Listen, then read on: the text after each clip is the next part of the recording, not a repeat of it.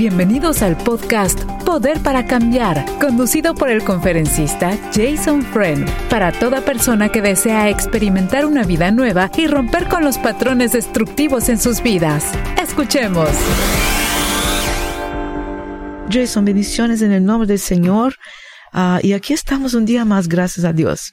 Igualmente, Vania, me encuentro bastante bien. Espero que todo esté caminando bien en tu vida. Amén. ¿Cómo estás? ¿Cómo, cómo te encuentras? Gracias a Dios, Señor es misericordioso, maravilloso. Obstáculos siempre van a haber, ¿no, Jason? Pero gracias a Dios. Pero en el momento que ponemos nuestras, vamos a decir, nuestras necesidades eh, en nuestro corazón dadivoso, el Señor reconoce, el Señor sabe, el Señor sabe totalmente lo que pasa en nuestra vida y en nuestro corazón, ¿no? Jason, muchas personas em, llamando, eh, muchos dejando mensaje, porque desafortunadamente por cuestiones de trabajo no pueden estar en el teléfono, pero una persona eh, nos llamó el día de ayer, al final del día de ayer, y dijo, quisiera por favor, amiga, si puede preguntar algo a Jason, que lo tengo aquí en mi corazón.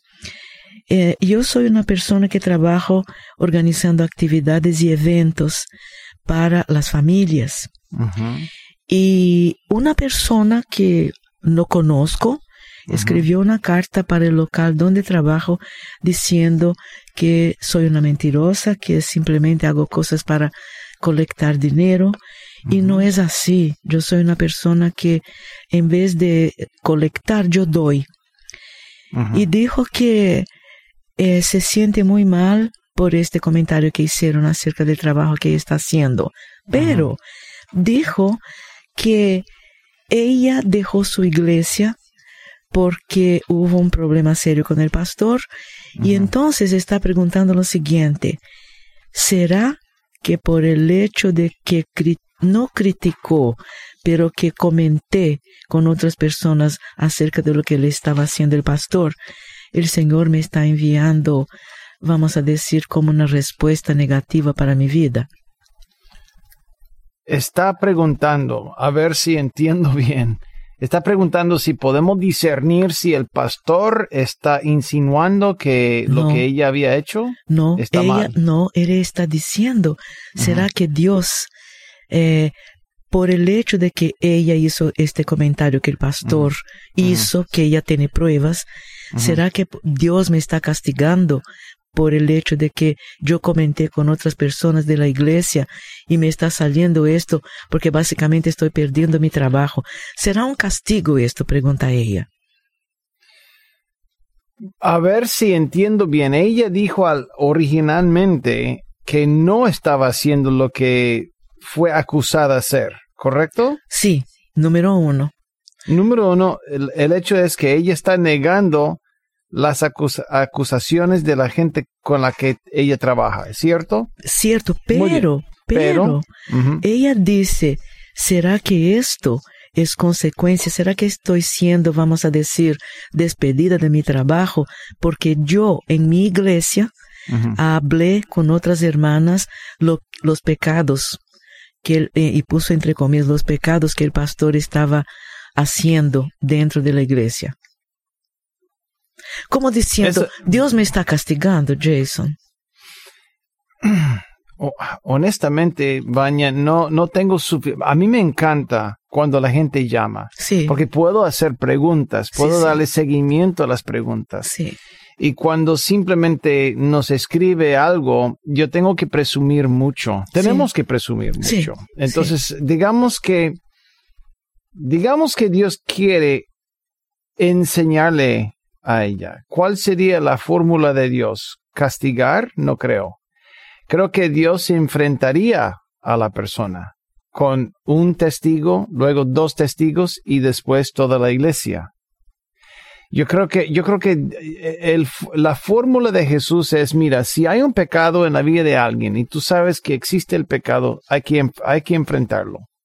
Si, si te niega, va con dos o tres testigos y luego frente a toda la iglesia. Entonces es, es, es, el formato de Dios. Ninguna parte de la Biblia habla de castigo, pero sí habla de corrección. Sí.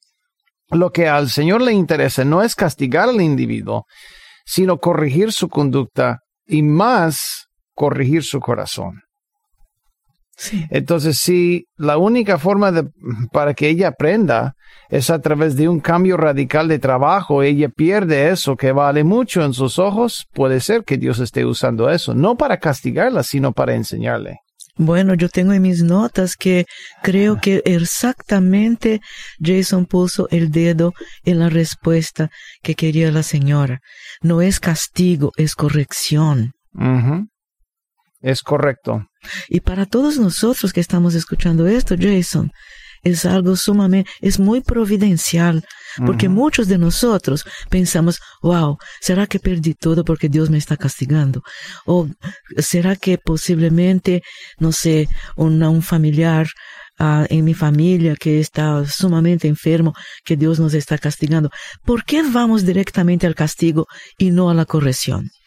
Porque así somos nosotros. Nosotros somos personas que siempre vivimos bajo la misma condenación de Adán y Eva en, la, en, la- en el jardín. Sí. Cuando ellos se dieron cuenta de que se equivocaron y cayeron en el pecado, inmediatamente ¿qué hicieron? Escondieron. Ellos, ellos se ocultaron.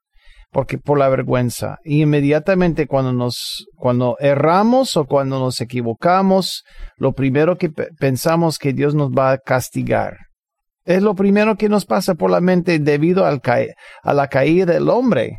La caída del hombre del universo ha causado una vergüenza y una, un paradigma, una forma de pensar que siempre estamos culpables y que Dios ya está listo con su rayo en mano para mandarlos al infierno cuando nos equivocamos. Y es contra la naturaleza de Dios, pero es exactamente la filosofía que Satanás quiere que nosotros creamos. Oiga, una vez más, esto, esto que acabo de decir es sumamente providencial, porque acaba de entrar un correo electrónico aquí, exactamente aquí, y dice, Jason, lo que acaba de decir, ¿por qué yo y mi familia como católicos siempre pensamos que es castigo y nunca se habló de corrección? Wow. De nuevo, a- a- e, en la Iglesia Católica, así es como la gente, eh, bueno, la- la- la- las, las autoridades, las autoridades tradicionales controlaban las masas a través de la amenaza del infierno. Entonces la gente inmediata, por décadas, por siglos, pensaba, si me equivoco, pues el peligro es el, el infierno. Y claro, los católicos no solamente no, no, no, no, no son los únicos, sino también los evangélicos, los bautistas, los metodistas. Hay mucho predicador que usa el infierno como una amenaza para que la gente controle su conducta. Y hasta cierto punto, hasta cierto punto, Baña. Sí. Y repito, hasta cierto punto eso es sano. Porque cuando, cuando uno va manejando en en la carretera, es el temor de la multa que me, man- que me mantiene manejando bajo cierta velocidad. Si Sí. no tuviera ningún miedo de una multa, claro, yo manejaría más rápido. Y, igual mucha gente. Pero es por el temor de que tal vez, es ese, ese tal vez, yo creo que de vez en cuando es sano, pero no debería ser la única manera de motivar a la gente. Debería manejar sí. bien porque quiero pasar tiempo con mi familia. Sí. Debería manejar bien por el bienestar de la sociedad. Debería manejar bien porque nuestros mi pasa- mis pasajeros deberían llegar seguros y confortables. No eh, igual en la vida cuando se trata del pecado. Evito el pecado para disfrutar la bendición de Dios, no para evitar el infierno. Sí.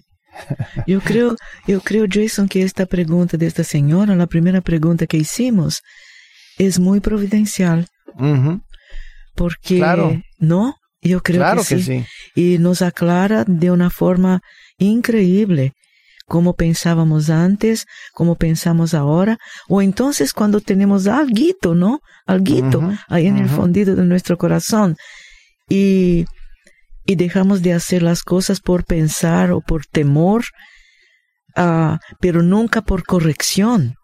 Nunca por corrección. Increíble esto, ¿no? Sí. Gracias, Jason. Muchísimas gracias. Bueno, un programa que pasará en la historia. ¿No te parece? Sí.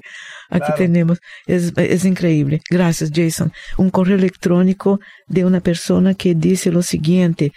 Eh, me gustaría saber las consecuencias emocionales de la infidelidad para las personas que están involucradas en esta infidelidad. ¿Cuáles son las consecuencias emocionales de la infidelidad para las personas involucradas?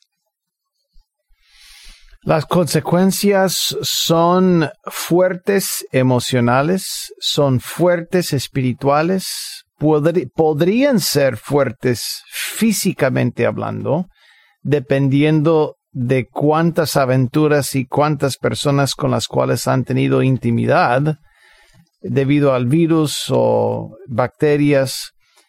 Financieramente también puede, puede haber mucha consecuencia a través de los juicios, a través de un divorcio. Familiarmente las consecuencias son eh, no soportables, son gigantes.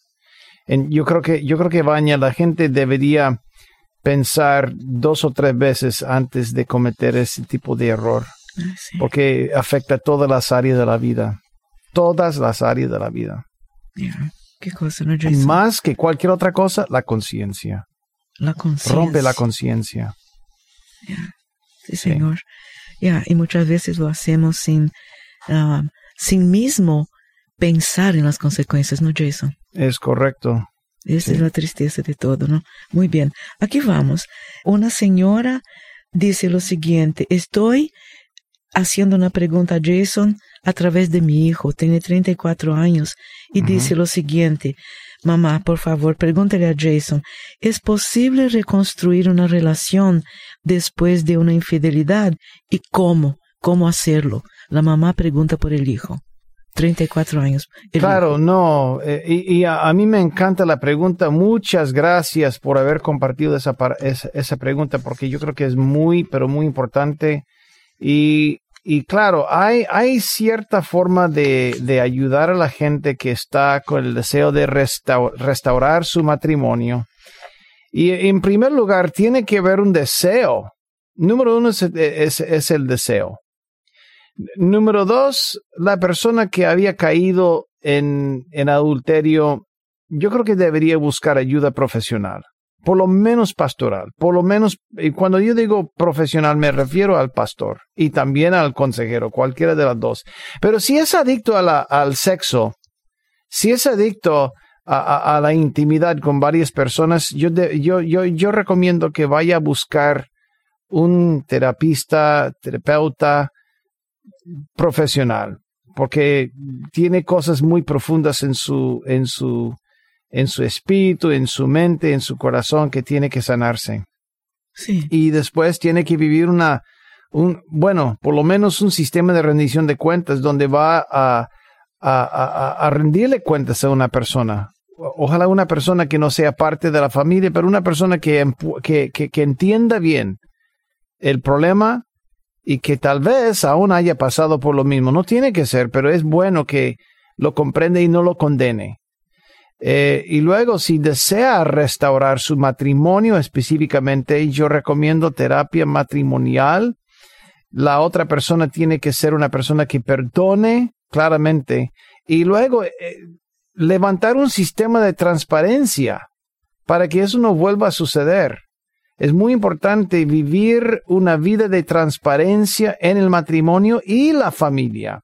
Esto incluye comunicación abierta, honestidad, divulgación completa de posibles recaídas y desafíos.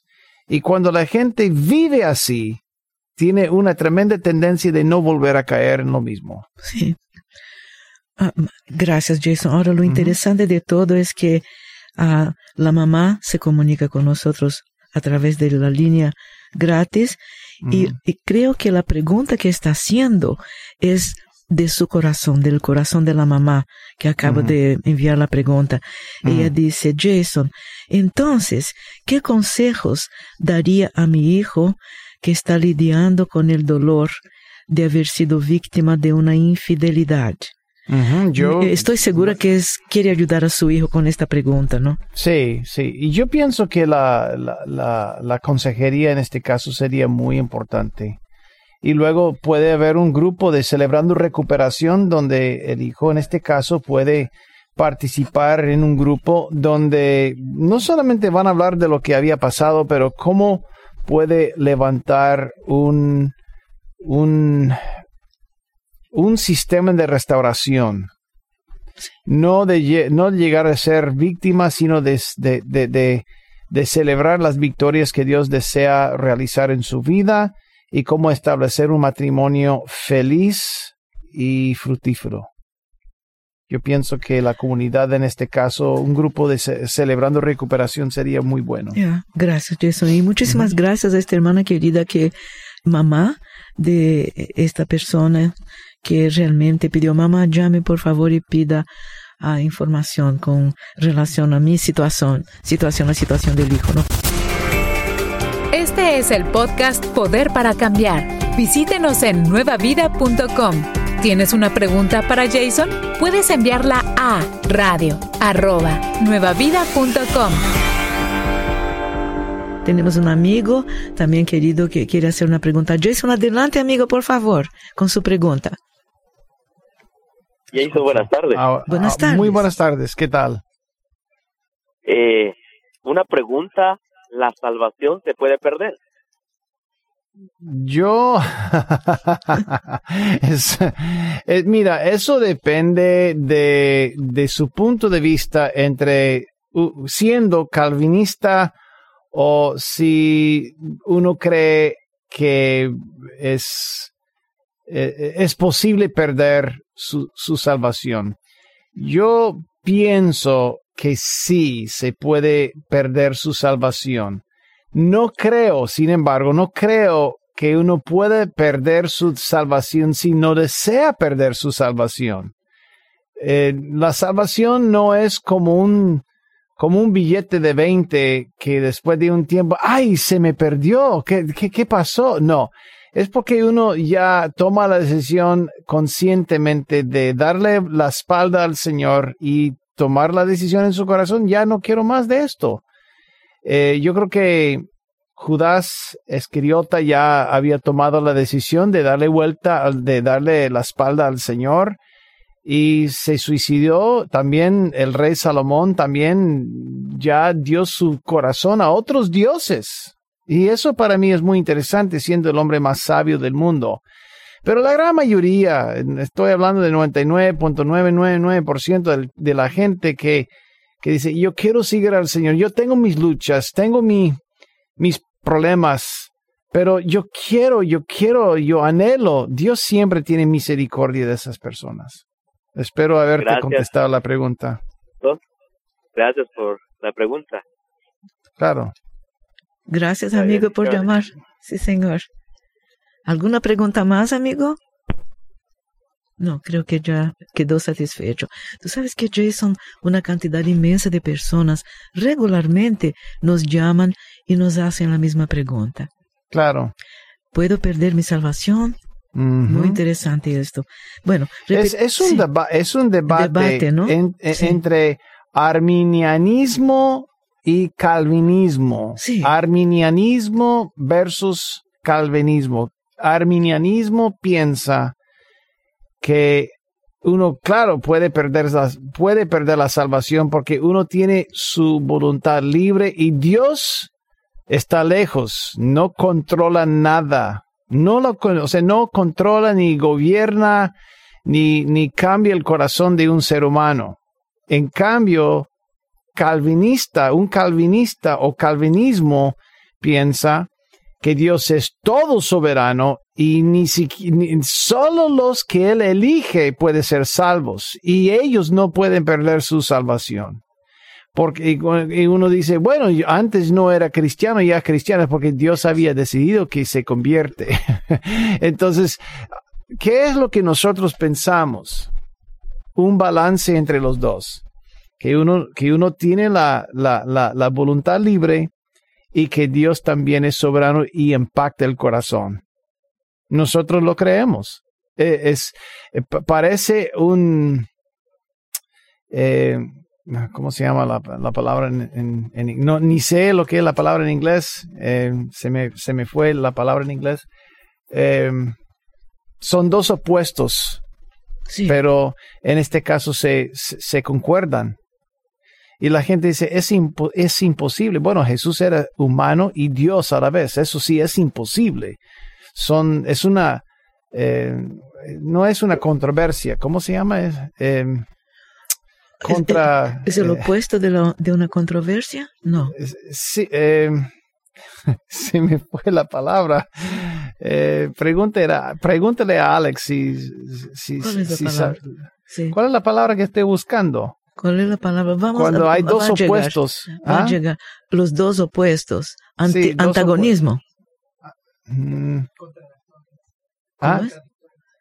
Contradictorias. Contradic sí, es una contradicción. Gracias, Ale. Una, contra una contradicción. Sí. Entonces parece que Jesús siendo ser humano y Dios a la vez es una contradicción. Pero nosotros lo creemos, que fue 100% humano y 100% Dios. Es lo que nosotros los cristianos creemos. Creemos que era Dios y también un ser humano. Bueno, también creemos en la cristiandad que Dios controla todas las cosas porque Él es soberano, omnipotente, y también que nosotros tenemos una voluntad libre. Sí. Parece una contradicción, pero es lo que nosotros... Y que la salvación es algo que no se puede ganar o perder, pero hasta cierto punto sí se puede perder. Oiga, Jason. Es una contradicción, pero es lo que nosotros creemos. Hay, hay, muchas contradicciones en la vida que nosotros creemos, aún en la ciencia. Sí. Como por ejemplo, ninguna persona puede volar. La ciencia de la gravedad dice que no, nadie, nadie puede volar. Pero hay otras leyes en el universo que dicen, no, hay, los pájaros pueden volar, los aviones pueden volar porque tienen otras leyes que van, van encima, sobreimponen encima de la gravedad. Eh, así, es, así es como, así es, nosotros vivimos en un mundo que parece ser contradictoria, pero ahí vivimos. Jason, no se ría, por favor, pero le tengo que confesar algo. Leí un libro muy interesante, muy científico, mm. y dice que Ezequiel volaba. Bueno, estoy abriendo un hoyo de, de, interrogaciones, ¿no? Pero muy interesante, muy interesante. Pero una cosa, una cosa, en este caso, estamos aprendiendo, ¿no? Eh, en este caso, el calvinista básicamente dice que Dios elige los que son salvos. Es correcto. Y ellos no pueden perder su salvación. Y no pueden perder su salvación. Qué bueno que este hermano querido llamó con esta pregunta, ¿no? Porque muchas veces ah, tenemos ah, dudas y um, no sé, y muchas veces nos viene la respuesta después. Gracias, Jason, excelente. Tenemos una pregunta de una amiga que, ok, dice lo siguiente. Ah, aquí está. Jason, yo me casé. Eh, tengo 48 años, mi esposo 54, pero me casé con él cargando un amor de mi novio anterior. Mm. Pero dice que después de casada, ella siguió con este amor escondido del, nuevo, del novio anterior y cometió infidelidad uh, en contra de su esposo. Con ese mismo. No, con el que con quien estaba casada. O sea, ella tenía un novio y estaba muy enamorada de él, pero el novio no tenía posibilidades de casarse y ella casó con otro. Y, uh, pero volvió con ese a, cometer adulterio. Ella trajo entonces este adulterio a su casamiento. Y dice lo siguiente, después que conoció, conoció del Señor Jesucristo, hace cinco años, ella dejó totalmente la relación con el novio anterior. Y dice que cuando ella le confesó a su esposo actual, el esposo actual le dijo, bueno, yo te tengo que confesar que yo también, como desconfié que tú estabas en adulterio, yo me metí en adulterio igualmente. Hmm. Y entonces ella dice, estoy muy confundida. Y ahí terminó la terminó la, conversa, la, plática. Estoy muy confundida porque mi esposo sabía que yo estaba en adulterio y él también tomó esta posición de adulterio con otra mujer porque no quería, no quería confrontarme, ¿no? Y decirme. Ella dice que ha sido siempre un esposo excelente. Entonces, ¿cómo están los no, no, No, espera, espera, espera, Ella dice que siempre ha sido una esposa excelente y está confundida. No, no, no, que el esposo, ahora que ah, tiene 54 años, ah, siempre ha sido un esposo excelente. Lo que pasa es que los dos estaban en adulterio. Claro. Entonces, ¿dónde está la confusión? No, ella quiere. yo, yo, pienso, yo, yo pienso que uno cosecha lo que siembra, ¿no? Oiga, oiga, sí, ¿no? Sí, me parece. Entonces ella, en su confusión, porque dijo, dijo, hace poquito tiempo, dice que hace un par de semanas, que ella le confesó a su esposo y su esposo dijo, bueno, yo también tengo que hacer una confesión. Mientras tú estabas en una en una situación muy difícil, yo también me metí en una. Entonces ella me dijo, ¿cómo quedamos los dos ahora? Bueno, perdón, borrón, en cuenta, sí, borrón en cuenta nueva. Sí. Si, si ella dejó el viejo y quiere continuar con su, con su marido actual. Sí y él había dejado la vieja, la vieja aventura, aventura sí. y desea continuar con su esposo, con su esposa actual. Sí. Borrón en cuenta nueva, perdónense, busquen la consejería y continúen juntos. Los milagros que hace el Señor Jesús, ¿no, Jason? Sí. Sí, Señor. Bueno, ahí está, hermana querida. Es un final feliz, básicamente, en esta situación, ¿no? Ahí está. Es muy raro, pero es muy feliz. Sí, pero existe, ¿eh? Se hace un tele, telenovela de esto. Sí, totalmente. Totalmente, absolutamente. Muchas gracias, Jason. El finales felices, ¿no? Eso es lo que importa, ¿no? Sí. Eh, por ejemplo. Y que esté bien con el Señor. Ah, primeramente. Ella, lo bonito de todo fue que al final de la plática fue una llamada telefónica. Yo pensé, ¿será que está anotando mal? Ella me, y le repetí, y me dijo, no, no, no, estás en lo correcto. Es exactamente lo que pasó. Pero eh, dice que eh, es un muy buen hombre. Mm. Pero ella traía, ella dice, ¿no? Que traía una adicción del novio anterior. Claro. Qué cosa, cómo pueden pasar las cosas. Es cierto. Eh, tenemos también una, un correo electrónico y dice lo siguiente. Eh, Jason, a mí me gustaría saber, es un varón que le escribe, me le gustaría saber, Jason, que proporcionar enseñanzas y sermones sobre la importancia del compromiso, la fidelidad, la comunicación en el matrimonio, desde una perspectiva bíblica, estoy en el seminario y quisiera aprender esto mejor. ¿Qué me recomienda?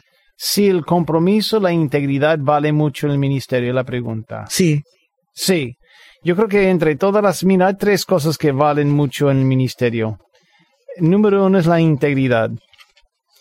Eh, número, eh, número dos es la sabiduría. Y número tres es la disciplina. Nosotros recibimos la integridad de parte del corazón del Padre. Nosotros recibimos la sabiduría de parte del Hijo de Dios. Y nosotros recibimos la disciplina a través de la fuerza o del, poder del Espíritu Santo. Entonces se, se, necesita la Trinidad, la Trinidad en cuanto a nuestra vida, la fuerza de cada uno, la integridad del Padre, la sabiduría del Hijo y también la disciplina del Espíritu. Sí. Yo pienso que las tres cosas son imprescindibles en el ministerio, pero la integridad, el compromiso, eso viene del corazón de Dios. Sí. Gracias, Jason. Una pregunta también bastante importante e interesante. Eh, dice lo siguiente, esta persona llamó el día de ayer y dijo lo siguiente, que él tiene, va a cumplir 60 años este año y dijo que se dedicó cuatro años a estudiar consultoría. ¿Consultoría? Sí, consulting, ¿no? Claro. Para personas cristianas. Y dice que como... Tal vez se refiere a consejería. Eh, muy posiblemente. Dice, consultoría sería diferente. posiblemente. Él dice lo siguiente, que uh, cuando habla su pastor, eh, su pastor dice, eh, porque él pide a su pastor que por favor le dé permiso en la iglesia donde van, él y su esposa asisten. Sí, tiene que ser consejería porque la esposa también tomó este tiempo para aconsejar a mujeres. Él dice que le preguntó varias veces a su pastor uh, si pudieran abrir un departamento de consejería en la iglesia. Y el pastor dice que no, que no es tiempo aún. Pero dice, el pastor aquí está durante 14 años en nuestra iglesia, es un excelente pastor, pero se niega a que personas que necesitan consejería eh, nos piden ayuda. Entonces quisiera saber a qué, um, vamos a decir, qué manera puede él, dice, no quiero usar la palabra convencer a nuestro pastor, pero ¿cómo le puedo decir no hay nada al pastor? Mal con el, no hay nada mal con, persuadir ni convencer. Él dice, quiero pedir a mi pastor con las correctas palabras, ¿por qué no permite que abramos una, un departamento de consejería para matrimonios en nuestra iglesia? La razón por la cual el pastor no lo no compra la idea. Sí, sí. Es porque no ve una necesidad o tiene mucho temor. Si él ve la necesidad, él mueve las piezas. Si él tiene mucho temor, él evita las piezas. También parte de eso es falta de recursos. Tal vez el pastor no cree que haya suficientes recursos. Se puede ver tres o cuatro cosas, pero generalmente es porque no ve la necesidad o que tiene temor. Tiene que, si desea convencerle al pastor, tiene que demostrarle una necesidad abrumante y luego tiene que, em, tiene que enseñarle que hay una forma de hacerlo sin tomar mucho riesgo para que evite el temor. Eso es, sí, sí. pienso yo descubrir el por qué el pastor se opone. Yo creo que eso sí sería... Eh, yo, yo pienso personalmente que debería haber un, una forma de consejería en cada iglesia. Sí, señor. Muy Mínimamente una consejería bíblica para las, para las personas cuyos problemas son interpersonales o matrimoniales familiares. Absolutamente, porque pensamos que la primera opción sería ir a la iglesia, hablar con nuestro pastor, pastor, estoy pasando por esto, esto y esto, o estoy causando esto, esto y esto, necesito una consejería cristiana, ¿no? Muy bien. Estás escuchando el podcast Poder para Cambiar te invitamos a que lo compartas con todas las personas que conoces. Y si tienes una pregunta para Jason Friend, recuerda que la puedes enviar a radio@nuevavida.com. Cosas pasan, ¿no? Entre familiares y amistades y tantas cosas. Mamá, dice la señora que llamó, mamá tiene 84 años, casi 85. Ah. Eh, tiene buena salud, pero llegó un momento que nuestro papá falleció hace muchos años y mamá quedó con toda la responsabilidad porque mi papá era un constructor, construía casas. Ah. Y entonces somos seis hermanos. O sea, dos hermanas y cuatro hermanos, cuatro varones y dos, dos señoras. Entonces la mamá quisiera que nosotros, uno de los hijos, le llamaran y preguntaran cómo ella puede hacer la división de lo que dejó el esposo, o sea, nuestro papá. Porque ella piensa que los hijos mayores tienen, tendrían que tener la prioridad. Entonces pide su opinión, por favor.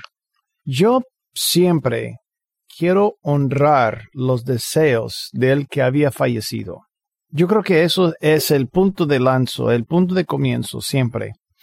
Cuando nosotros tratamos de reinterpretar los deseos de los que han fallecido, dejando los bienes para nosotros, ahí es cuando entra la manipulación, el motivo que está mal ubicada.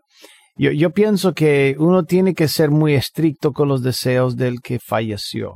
Cuando nosotros controlamos los bienes según lo que es nuestro parecer, eso para mí cuestiona la ética, cuestiona la ética.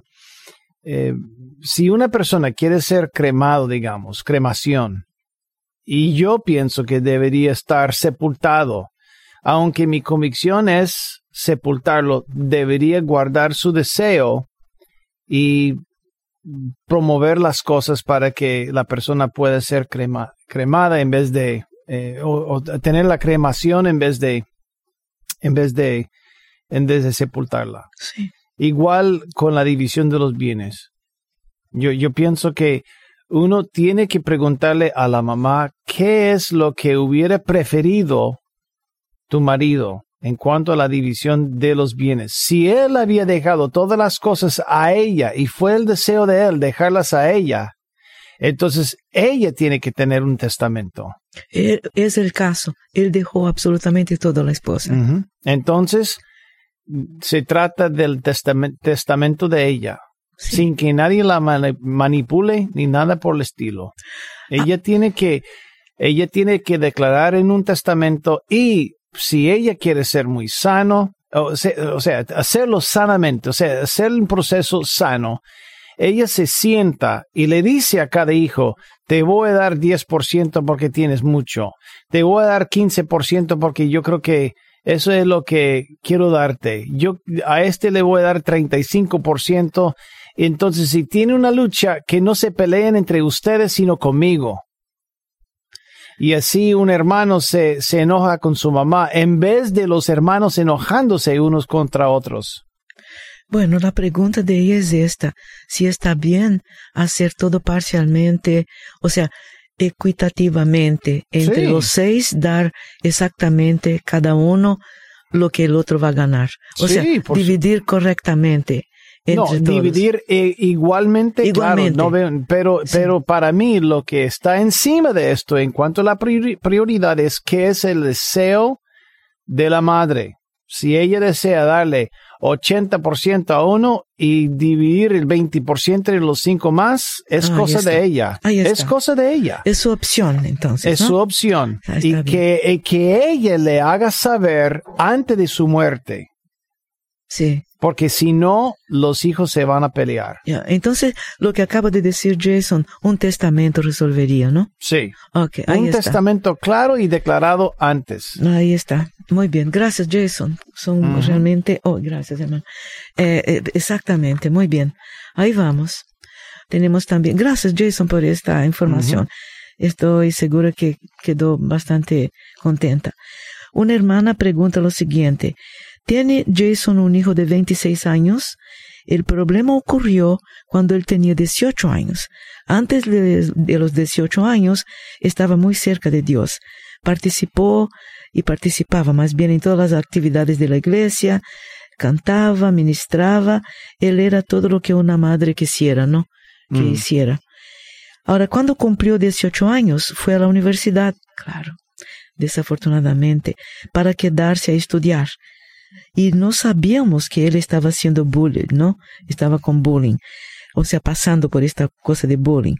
¿Él fue víctima, o él era? Víctima, ya. Víctima. Mamá pregunta, cuando vi que algo andaba mal con él, cuando iba a visitarme, él dijo que todo estaba bien, pero un día compartió con todos su traumática experiencia a través de Facebook. Cuando descubrimos esto, nos sentimos profundamente heridos y conmocionados. Ahora mi hijo no quiere absolutamente nada que ver con Dios, no quiere hablar con Dios. Un día él publicó en Facebook cómo le gusta participar en Halloween. Cuando le pregunté por qué estaba haciendo esto, me dijo, estoy cansado, mamá, de tu amor obsesivo, no, quiere, no quiero verte más. Y no tiene ya contacto con la familia. Hmm. Bueno, estas cosas pasan, Jason. Claro. Desafortunadamente. Desafortunadamente. Yo, yo, yo, yo siempre mantendría la puerta abierta, dile que estoy orando por ti y simplemente si deseas hablar, aquí estoy. Hay más, hay más, disculpe, son dos hojas. Dice después la mamá, estoy, Jason, profundamente triste pensando en lo que salió mal. Mis otros hijos me han llamado para animarme, que he sido siempre una buena madre. Todos los días me digo a mí misma que algún día lo ganaré con amor. Pero de vez en cuando eh, llamaba para pedir dinero y le enviábamos dinero. Un día estaba pidiendo dinero y esta vez coloqué un versículo de la Biblia juntito con el dinero. Él se ofendió y devolvió y me devolvió el dinero. Dejó de llamar por completo y nos ha bloqueado también de su teléfono. Ahora no sé qué hacer. Cada vez que menciono algo de Dios, parece que él retrocede, o sea, no quiere saber de Dios. Es el dolor de una madre, ¿no, Jason? Claro. Obviamente. Si él siempre se ofende cuando se habla de las cosas de Dios, Sí. o cuando ella está participando, o sea, enviándole mensaje de texto con versículo bíblico, o está predicándole, yo recomiendo que dejes de predicarle y en vez de predicar, escuchar. Escuchar, escuchar, escuchar, escuchar, escuchar, sin comentar. Yeah. Que va a ser el reto, desafío más grande de una madre que siempre le está hablando a su hijo. Sí. Porque a veces lo que uno necesita no es que le hable, sino que le escuche. Yeah. Jason, yo tengo la impresión que usted me va a decir, Vania, no, no y no. Pero yo creo, yo creo honestamente que las universidades donde los padres están muy orgullosos porque fueron a universidades, vamos a decir, mundanas, ¿no?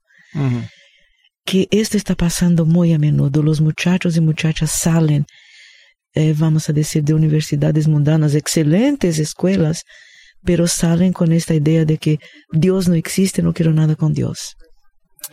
Mira, yo, yo enseño en una de estas universidades. Yo no sé. es que me oponga, Ya, yo sé. no es por eso. Yo, a mí me, se hizo un estudio hace unos 10 años. ¿Cuál es el tiempo, la época, la temporada cuando la gran mayoría dejan de caminar con el Señor? Cuando, cuando vuelven al mundo, las edades son entre 18 años y 25 años. Totalmente, sí. Y no se trata exclusivamente de la universidad, se trata de llegar a ser adulto. Se, trata de, se trata de la libertad. Porque en la universidad, mira, hay muy pocos profesores que se levantan a declarar que no existe un Dios y si usted cree un Dios, usted es un idiota. Puede haber uno, puede haber uno, pero ahora más que nunca en las universidades hay, hay, hay políticas acerca de lo que es la expresión y la aceptación y la tolerancia de diferentes creencias. Los musulmanes tienen mucha, mucha libertad que antes no tenían. Eh, los agnósticos, los de la India, los hindú, todas las religiones. Si uno, si uno, si un alumno se me acerca y me dice, necesito tomar, un judío, por ejemplo, necesito tomar este tiempo de fiestas religiosas. Yo tengo que excusarlo sin darle ninguna pena por haber perdido la clase. Es la ley Sí. de la universidad. Sí, sí. Antes no existía eso, ahora sí.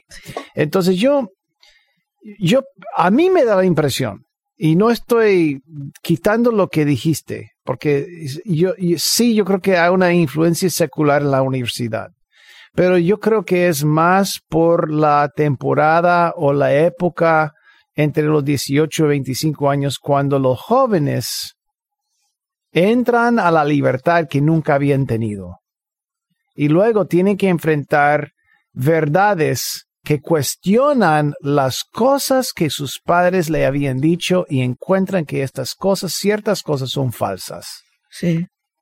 Y ya tiene que, de alguna forma, a ver qué hago con esto. ¿Qué le, qué le decimos a esta mamá? Porque, claro, ¿cómo la mamá no se va a desesperar con esta situación de y le devolvió el dinero que le envió? O sea, no, eh, esto para mí, según la mamá, ¿no? Es un corte de relación con su familia, conmigo, con nuestra familia, porque le devolvió el dinero, pidió el dinero prestado. a la mamá lo que había mencionado anteriormente, ¿no? De vez en cuando llamaba para dinero, le enviábamos dinero. Un día estaba pidiendo dinero y esta vez coloqué un versículo de la Biblia y él se ofendió juntito con el dinero. Devolvió el dinero. Dejó de llamar por completo, nos ha bloqueado y no quiere saber de Dios. Baña, cada día me levanto en la mañana. Sí. Y yo oro y yo, yo le pido al Señor, deme algo que yo pueda usar para ayudarle a la gente durante este día. Y hoy precisamente vino desde la Universidad de Harvard un artículo que se habla de qué tema de la escucha activa. Sí. Y la importancia de la escucha activa en las relaciones. Y yo pregunto, ¿cuántas, ¿cuántos padres realmente practican la escucha activa? Ah, no creo muchos, ¿no? No muchos. Y, por eso cuando escucho, le envío mensaje de texto, le envío eh, versículo bíblico, le, le, hablo de Cristo. pero mi pregunta es, ¿cuántas veces tomas unos momentos para que se sienta escuchado tu hijo? Para que se sienta, em, bueno, comprendido. Muy poca gente diría, ¿sabes qué? ¿Sabes? Cuando yo le pregunté a una latina, ¿por qué estás con él? ¿Sabe lo que me dijo? Sí. Porque me escucha. Mm, amén. Sí. Porque me comprende. tiene razón. Entonces, la alianza, la fidelidad del corazón viene porque se siente amado, se siente comprendido y se, se siente escuchado. Sí. Yo creo que los cristianos deberíamos practicar un poquito más de la escucha activa. Ahí está, ahí está una excelente respuesta para la mamá. Una excelente. Gracias, Jason. Muchísimas gracias. Uh, apurándome un poquito porque hay un, un, hermano en línea que quiere hacer una pregunta también a Jason. Adelante, por favor, querido amigo. Sí, sí, acabo de escuchar que dijo Jason, este, tengo un poquito de, de que me gustaría entender un poquito que dice Dios, hace 20 minutos dijo, creo, Dios elige a los que han de ser salvos, algo así creo que dijo. Entonces me gustaría saber si, si cuando Dios elige, ¿a qué se refiere? O sea, por favor, lo escucho. Muy bien, muy gracias por la pregunta, amigo. Quiero estar claro. claro, la idea es, yo creo que yo estoy hablando de mi punto de vista y hay dos, hay dos escuelas de teología.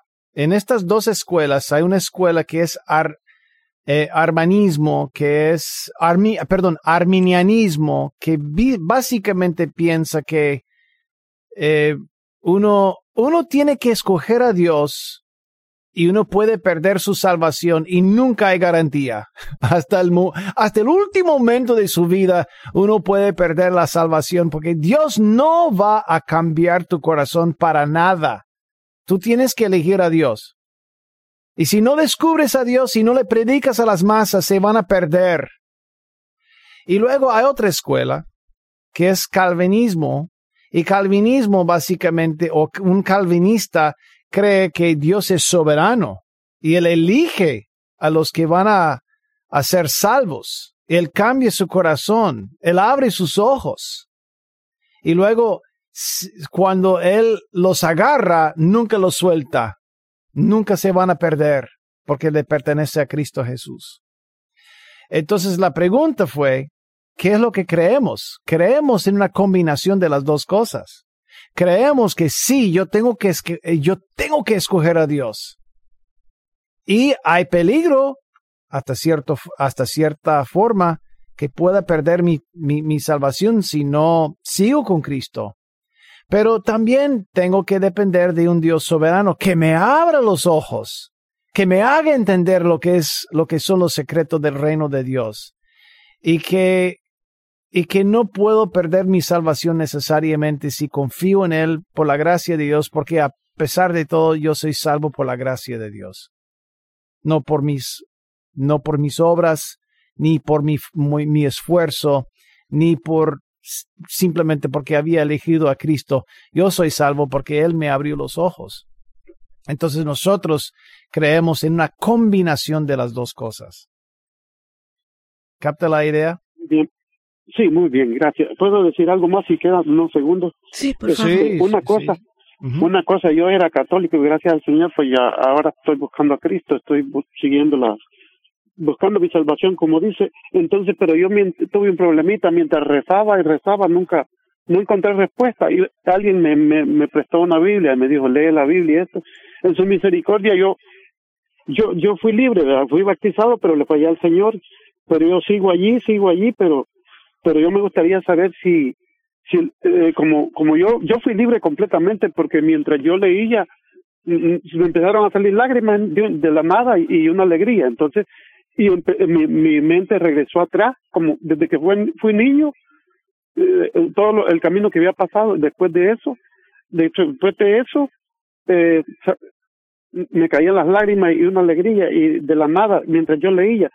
Y después de eso me quedé como si yo era una pluma o sea, el por eso dicen el pecado pesa, pero a mí me gusta y después les vaya al Señor, este, yo sé que y me avergoncé, pues, me avergoncé, entonces me di cuenta que Adán y Eva realmente por eso se escondieron. Yo me sentí bien avergonzado porque pronto le fallé. Lo que yo me gustaría saber si el Espíritu Santo se va completamente o porque yo sigo buscando al Señor, pero pero realmente no encuentro esa, esa paz completa que yo sentí en ese, en ese cortito tiempo que yo tuve al Espíritu Santo. Me gustaría ver si el Espíritu Santo se va completo o, o, queda un poquito de él en uno. No, en, eh, eh, eh, en, realidad nosotros somos los que se alejan de Dios, Él no se aleja de nosotros. Es porque cometiste un error, te sentiste mal y debido a eso sientes una distancia entre tú y Dios, pero la verdad es que bíblicamente la, la, palabra de Dios nos enseña que Dios nunca abandona a su gente, nunca abandona a su pueblo, no nos deja como qué, como dice la palabra, no nos deja como huérfanos, nos acompaña. El gran consolador, el Espíritu Santo, te quiere, te acompaña. Tú tienes que tratar con tu propia vergüenza, con tu propio... Eh, asuntos, a propios asuntos de, de, de, de, falta de perdón y Dios te va a ayudar en cuanto, perdónate y deja que Dios te sane. Otra cosa, siendo católico, evangélico, protestante, mi recomendación para todo el mundo es cuando está orando, conversa con Dios, haga una lista de las peticiones y de los asuntos por las cuales estás orando y anota el momento y la fecha cuando Dios conteste. Eso va a aumentar su fe. Señor, bendice a nuestro oyente y cada persona que está escuchando. Bendice a Baña y a todo el staff de Radio Nueva Vida en el nombre de Jesús. Amén. Y amén. Bendiciones, queridos amigos y amigas. Bendiciones, Jason. Será hasta la próxima entonces. Esto es todo por hoy en el podcast Poder para Cambiar. Gracias por escuchar la entrega de hoy. Recuerda que si tienes una pregunta para Jason Friend, puedes enviarla a radio.nuevavida.com. Hasta la próxima.